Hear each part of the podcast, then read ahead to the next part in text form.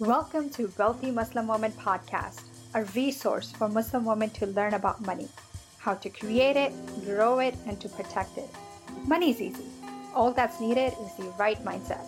I'm your host, Dr. Saima Ali, with life coaching tools to truly help you create wealth in all areas of your life. Welcome to another very special episode of Wealthy Muslim Woman Podcast. This is a very special episode to me because of the tremendous value and benefit this has brought to our family and to my kids' lives. Today I have a guest, Mrs. Hashmi, and you have to check out her podcast if you have kids. It's called Once Upon a Crescent.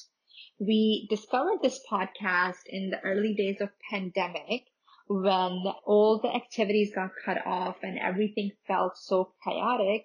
And I really had no idea how to deal with things at home. And we started taking drives with my kids. And on the drives, of course, I would listen to my podcast, my favorite shows, and my kids were annoyed with that, that why do we have to listen to your shows?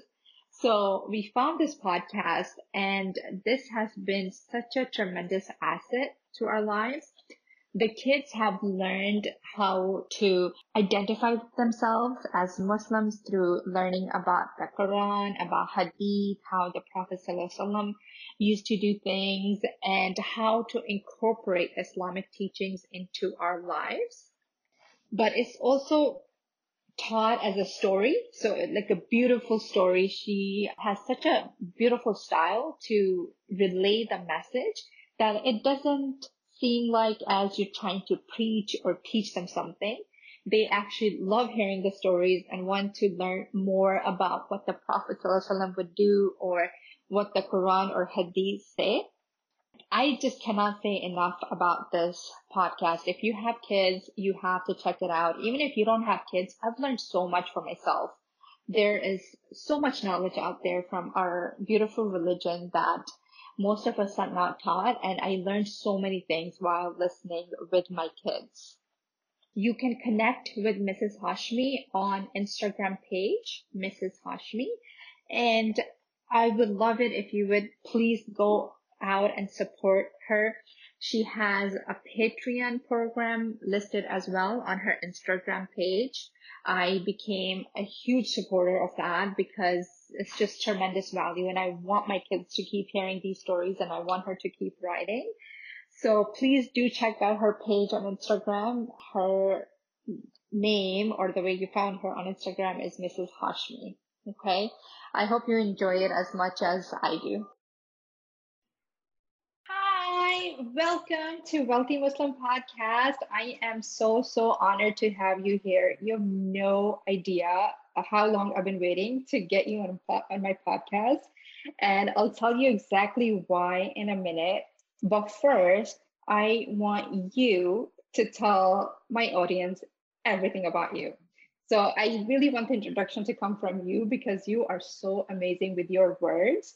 And I love hearing your voice, even with your stories that you tell. So I really wanted to come from you. So please Definitely. tell us about yourself. Okay, so I am an elementary school teacher. My name is Mrs. Hashmi. I'm also a stay at home mom. I have three kids of my own. I have a nine year old, I have a four and a half year old, and I have a two and a half year old. And I am so passionate about Muslim kids' content and telling stories and incorporating different ways to convey messages through storytelling. This all stems from my relationship with my son.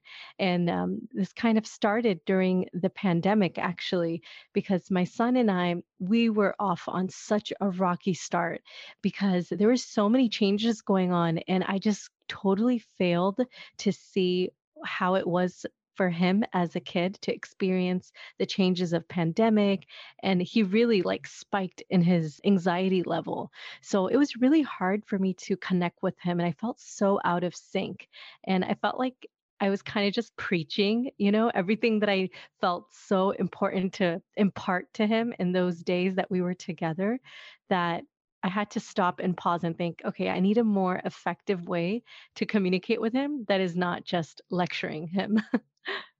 Wow. So that is how. I started the whole podcast endeavor. That's where it stemmed from.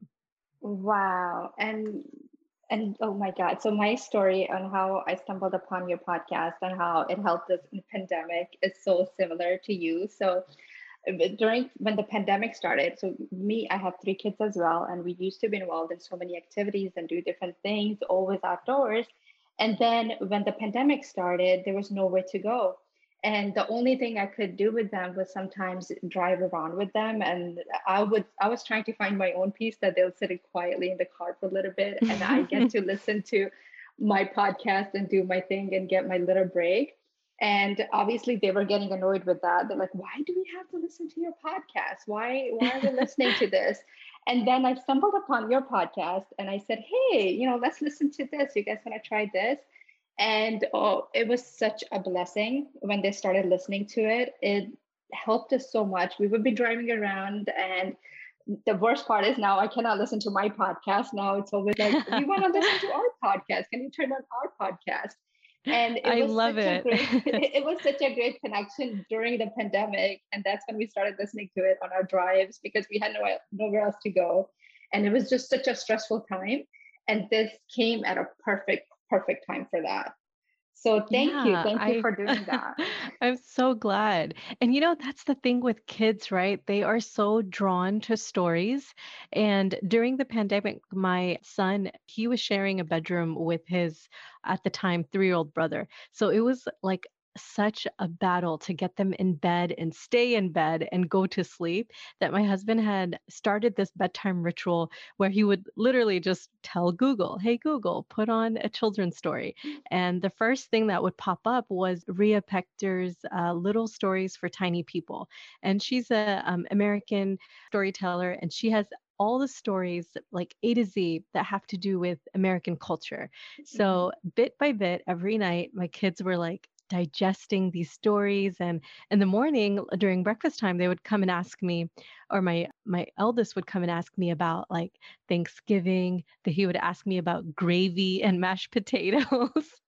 And i'm like where did you hear this from? And he would say stuff like why don't we eat this? And you know it kind of gave me this idea that okay if storytelling is where he's really uh, paying attention then i need to be doing what that lady's doing Yes. So I told my husband that. I was like, man, wouldn't it be so cool if there was a storyteller that was Muslim and all the things about Muslim culture and heritage that was incorporated, where the kids will like listen to the story and they can identify with the character because the characters in these set of stories were so foreign to my kids. Like they were talking mm-hmm. about like Valentine's Day and like having a boyfriend or they, I think the word like divorce or stepdad was thrown in mm-hmm. in one mm-hmm. of the stories and I wasn't even ready to talk about that concept with my kids yet, right? And right. I was like, ah, and I felt literally like a twinge of jealousy. I'm like this this lady is encroaching on my kids time and she's telling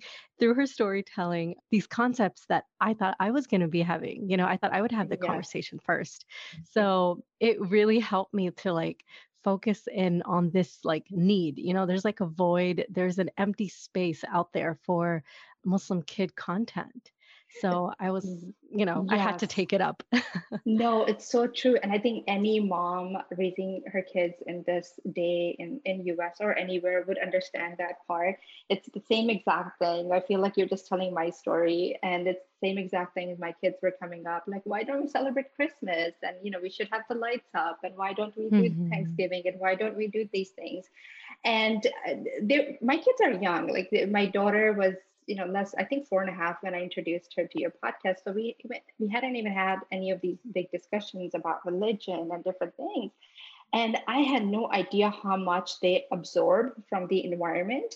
So mm-hmm. when she mm-hmm. got introduced to your podcast she loved the first sentence like it's for muslim kids. And she didn't even know that she was a muslim you know? So she's like oh i'm a muslim. And i said yes we're muslim And then she started naming all her friends. She's like, is Rehab Muslim? Is Safiya Muslim? And is this person Muslim? And just being able to identify herself was just such a big thing for her. And Yeah. I didn't even realize that she was ready for that. And they were already absorbing that from from the environment already, from the shows they're watching, from what they're listening to. So this was I like a can huge definitely understand that. Yeah. yeah. And you know, it's always the Mhm. firstborns. And I I really relate to you because I feel like my my second, he is literally with uh, so many things unsaid, he can kind of connect one and two because he's just watching us as a family, you know, but with my eldest, I had to like break down everything bit by bit because there was no stimulation or communication with other people like in the house. It was just me and him all Mhm. day long. So Mhm. he didn't really know what the outside world had to offer. And then so I put him in Islamic school when he was three years old. So he went to Islamic school from ages three to seven. And then in second grade, I had him put um, into a public school. And that same grade is when the, the pandemic started. So he was just learning about like, different cultures and other influences and you know and i definitely saw like the difference between him being in an all muslim uh, environment and and being in a public school setting. So when he was in a public school setting i just had that in the back of my mind like oh my gosh i need to cement his identity. I want him to know that who we are as a family as a culture like i want him to be comfortable in the skin that he's in and he even he even told me like uh, mama you know when i listen to your stories i know that other muslim kids are going to know what these hadiths are because if they go to the masjid and listen to the khutbah they'll know and i'm like okay so that's you know to me that's kind of a win that okay this is identifiably muslim Exactly. And not only kids, I mean, I, I don't consider myself well versed in Islam or Hadith or anything, and I'm learning so much from them. So initially, I was like, oh my God, I have to listen to kids' podcast, uh, you know, these the kids' stories, and I have to pay attention to, but I am learning so much from them for myself. That is just oh amazing. And, it's so awesome Exactly. And then being able to talk with them at their level and really have the discussion because kids really absorb it and they incorporate the stuff into daily living. So hmm even like the other day, my husband and I were arguing about something, and uh, my daughter, she jumps in and she's like, well, who wants a bigger house in Jannah? Whoever stops arguing first will get a bigger house. And I had no, I asked her, like, where did you hear this? She's like, my podcast. so so cute. oh my god.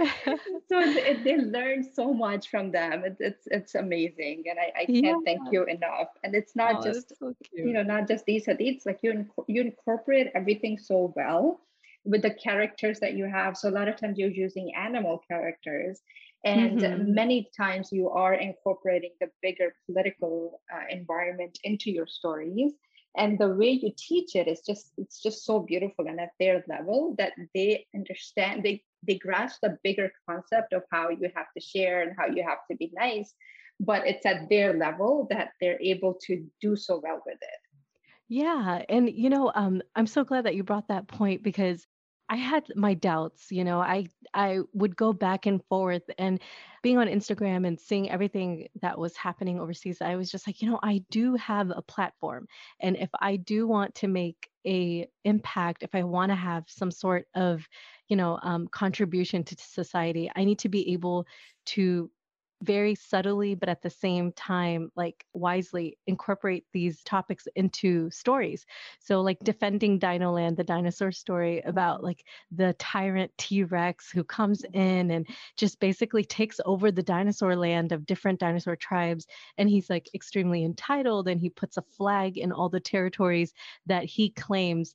And just seeing that lens of you can't take what's not yours right? That's mhm, one of the themes that me and my children talk about like it's, it's unfair it's not right it it has like a ripple effect on everybody else and so when i was crafting the story and i was editing it i just kept thinking like this could be a starting point for families who want to talk about things that are happening in Palestine or things or mhm. different oppressions around the world how when you know there are p- real people that are taking other people's land but you know of course the parents are totally up to their I guess their level of how they want to present it to their children, or if they even want to present it to their children, right? But I felt like in my mind, it was my contribution to Yes. speak up or use my platform in some way.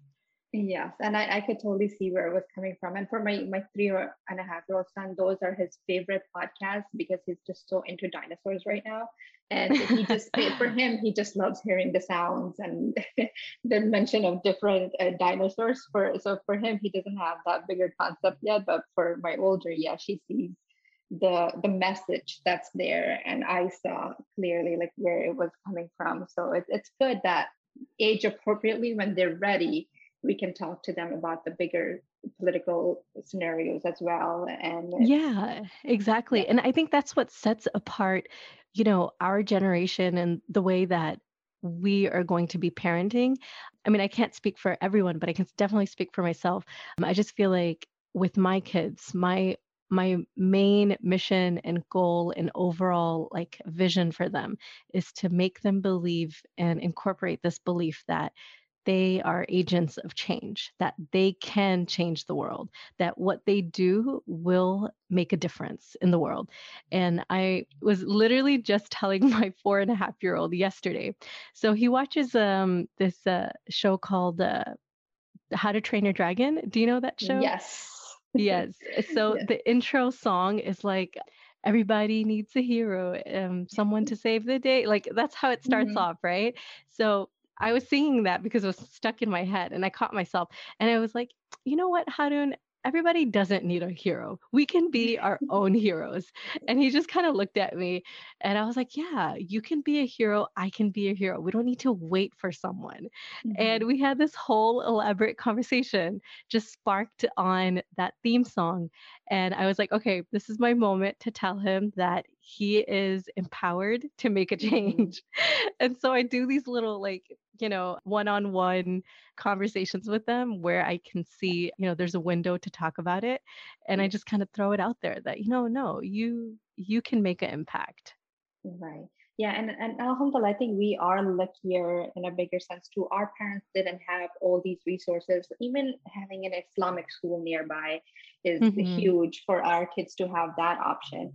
And then the internet has opened up, you know, so many different ways. Like we wouldn't be able to have a podcast where we can communicate and share our stories if we didn't mm-hmm. have all this technology and our parents were very limited in terms of what was available and also with their generation with time constraint where they really were the first generation and they were learning to make it here and just survive kind of and no, now, you're right. That is mm-hmm. so true. It was always like survival mode and getting right. to the next milestone or whatever it may be with our parents. I can really relate to that. My family was definitely in the same boat. My family is from uh, an immigrant background as well. So what you're saying totally resonates with me. Yeah. And, and we're, we're really lucky in that sense, I guess, for our kids that we have all these resources that we can put together and really show them that they can be the heroes in their lives and everything. It's very empowering for them.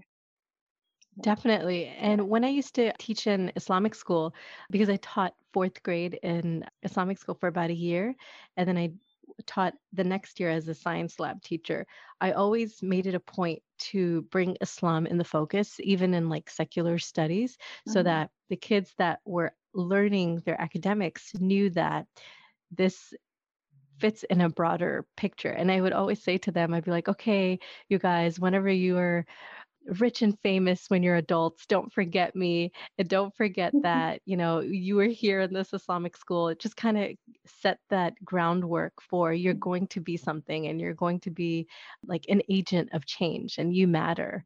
And I think like a lot of Muslim kids, they definitely need that because when I was at the Islamic school, I kind of noticed that the one thing that they were constantly craving was like that sense of belonging you know they would they would compare themselves with public school peers like from their neighborhood and they would t- come and tell me they'd be like oh you know sister this girl is learning this in her school and we don't have it in our school.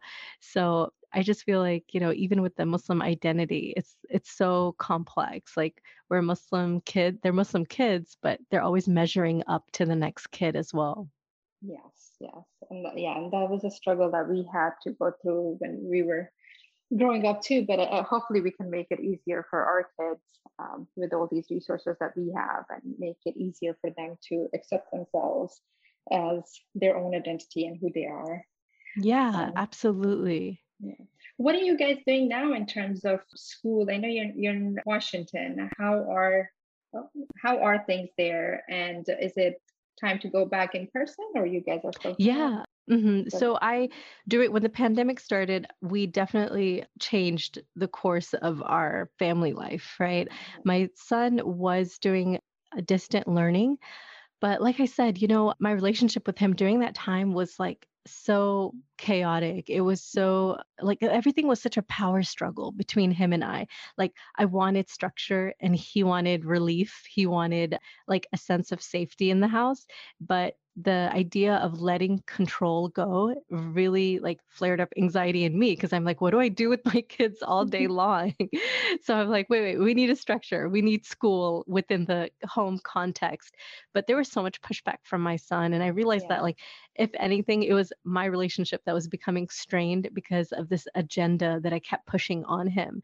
Yeah. So we i let go of schooling like completely over the summer when when the pandemic had first started. And then when he enrolled back into school last year through e learning, uh, I could tell that anxiety in him wasn't resolved and he just uh, he didn't do well honestly he did not do well with distance education yeah. the whole platform the microsoft teams all that you know the the mm-hmm. entire i guess setup for it was just it was very pressuring for him. So I withdrew him from school then, and we homeschooled all the way up until March of this year.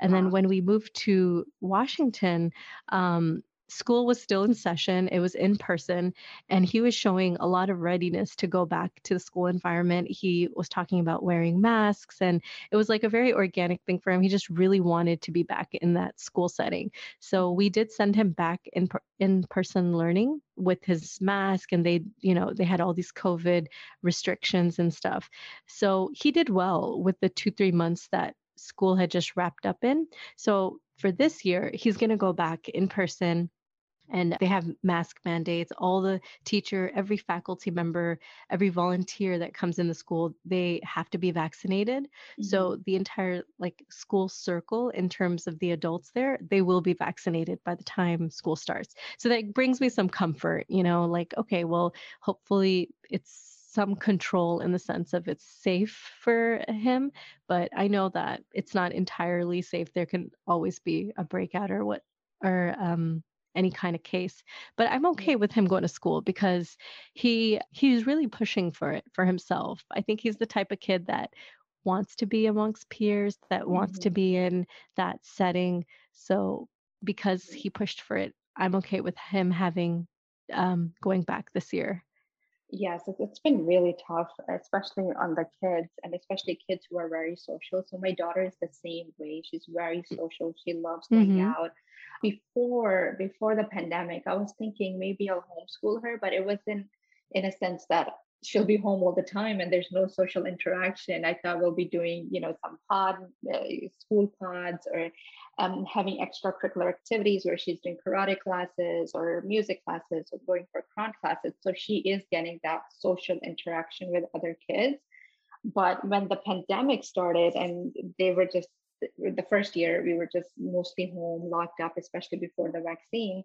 And I saw the effect on her. She's very social. She wants to be out. She wants to talk to her friends and it was just getting so difficult to say no you can't go to school yet and now mm-hmm. I, am in the same exact spot where i feel more comfortable i think we are in one of the good the good states too where, where vaccination rates are high and people are more likely to wear masks so mm-hmm. i i also had to overcome that fear and she they started with summer program uh, going in person so they started with summer program this past last they just finished last week so my daughter and my son went in person, and then she's gonna she's gonna be starting in person starting September. And uh, the, yes, the school requires masks and uh, vaccination records and everything. So I'm feeling more comfortable. It, it, it is it is still scary as a parent, but at the same time, like these kids have suffered so much and how long yeah exactly i know it and you know and when we moved here like um, we were traveling from houston to washington we basically drove for like six days mm-hmm. to get here when we moved and at that time, like uh, during our drive there, I was making so much dua that the house or the rental that we stay in has a community of kids that my son can at least play ball with at, outside, right? right? Like yeah. if everybody's just socially distant, you're kicking a ball at the very least, that will be enriching compared to the isolation that we just went through with the pandemic. And alhamdulillah, like this uh, neighborhood that we're in, he's able to have friends and the kids all come ring our doorbell at 4 p.m. and he runs outside. And it's been really good to see him in such a natural setting because of the one year that we were just basically cooped up in the house. And it was, yeah, it was definitely uh, stressful. During that time that uh, the pandemic had started, I was actually living in a multi generational home with my husband's family. Mm-hmm. So we mm-hmm. were living jointly. So my mother in law, she was diagnosed with breast cancer. So it was oh. her breast cancer treatment that was overlapped with the pandemic. So it was definitely like high stress during that time. And I feel like my son kind of got like the brunt of it you know every everyone was just kind of worried and stressed and i'm sure he internalized it. He's such a deep feeler that i know that he probably just knew like the tension in the room and everything. So i'm so grateful to see him in a more natural carefree setting. It really makes me happy to see him just you know just making conversation with kids and talking about pokemon cards or whatever it may be. It makes me happy to see him in a in that light yeah, alhamdulillah. I'm sorry you had to go through that on top of everything else. I think the pandemic has been enough by itself as a stressor.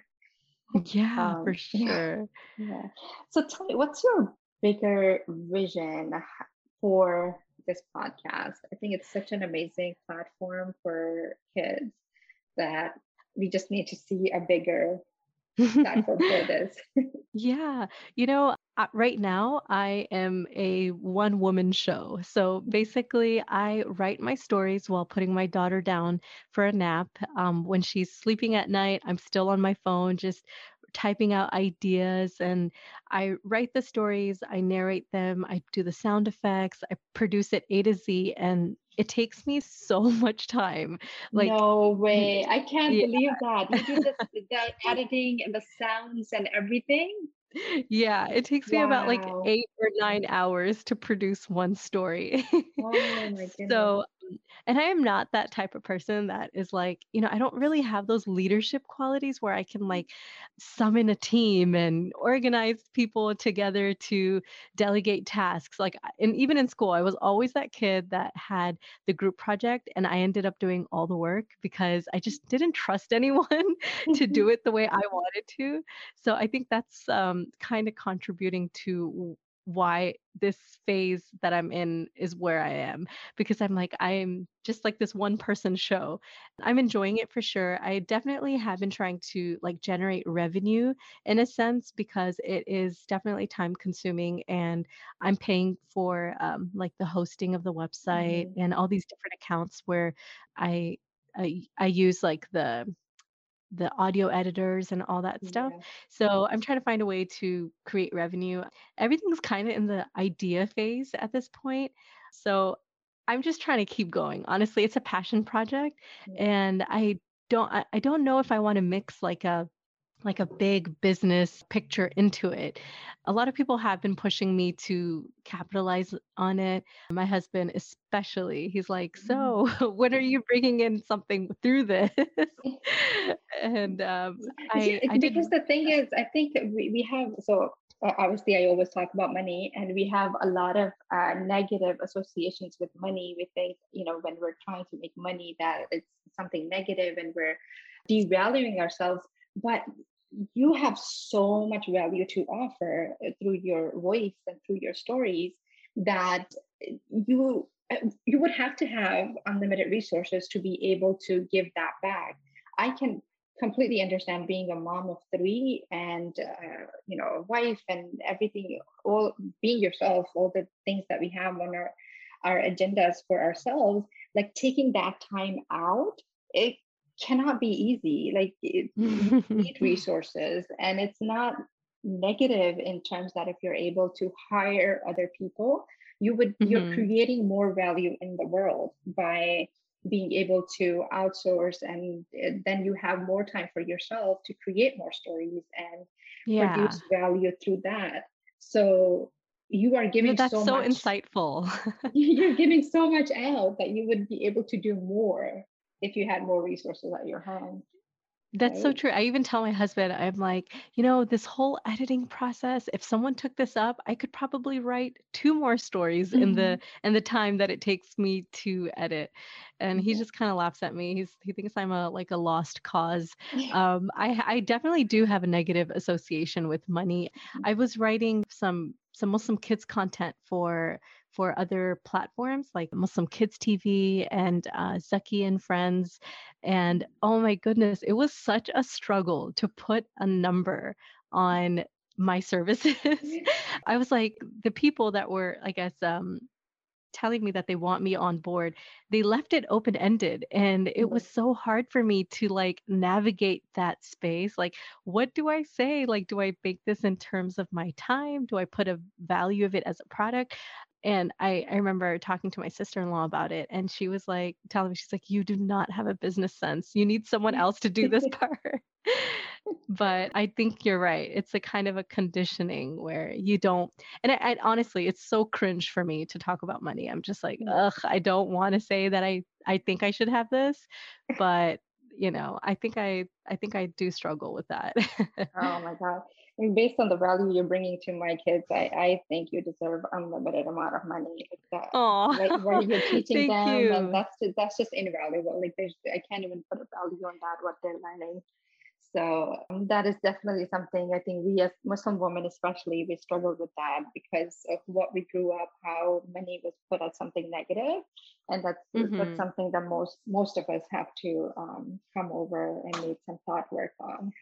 Definitely. Yeah. And I really think it has to do with like that self doubt that gets mm-hmm. planted in you as like a young girl or a young teen. Um, mm-hmm. Like I remember so many times I would you know dream big or voice things out loud and and other people would be the one to like come raining down on my parade and saying stuff like oh my gosh are you going to be able to do that like that's so you know unrealistic or whatever it is it was only like well into my adulthood that I realized like, you know, the human potential is limitless. But in that period of time where I did let those words affect me, I feel like it's it was such a lost time for me for growth because I was stuck in that self-doubt like, oh, like who do I think I am? I mean, I didn't even take I was actually telling someone this yesterday. I was like, I have never taken a creative writing course. So every time I write a story for kids and I publish it, I have like this gut wrenching feeling in my stomach that, oh my gosh, what if this is not going to land with kids? What if they just like listen to it or like completely lost? so, yes, it's definitely something ingrained in Muslim women. yes any um i know so i know you have the instagram page i'll show that i'll share that in the notes as well and um, any other ways the audience can contact you or talk to you about your stories yeah, I, I, always mm-hmm. welcome messages. I really enjoy reading parents' feedback. It really brightens up my day knowing that there is an idea that I said and I uttered and it came to life with a child. Um, one thing that really warmed my heart was um, this one mom from Saudi. She told me uh, on Instagram, she left a voice note about her five year old son um, they went out for pizza and their family was waiting on their order and the guy mixed up their order and the pizza box was like 20 minute delayed in uh, for it to be ready and so the the boy was sitting there quietly and his parents were getting frustrated and they were getting kind of angry about it and that their pizza order was mixed up and they had to wait another 20 minutes. So this 5-year-old listener, he told his mom that, you know, we plan but Allah is the best of planners. Maybe if we ate that pizza it would have made us sick. And when he sh- when she shared that to me, I like literally melted. I was like, "Oh my god. That's so sweet that he was so like reflective about that situation. Mm-hmm. So I absolutely love hearing audio messages through Instagram. So for sure, Instagram is the way to go. Or anyone can email me at info at mrshashmi.com. Awesome. Thank you so much for taking out your time. This was just so special to me because of all the value that I've taken out of your podcast. So thank you again. I'm really a huge fan, but my kids are a bigger fan, of course. Oh my gosh, Alhamdulillah, I'm so mm-hmm. glad we got to talk. I, I definitely feel rejuvenated after just saying everything I needed to say out loud. It kind of mm-hmm. makes me motivated to go right back at it and start writing stories and recording tonight. Yeah, and I can't wait to hear them all. All right, thank you.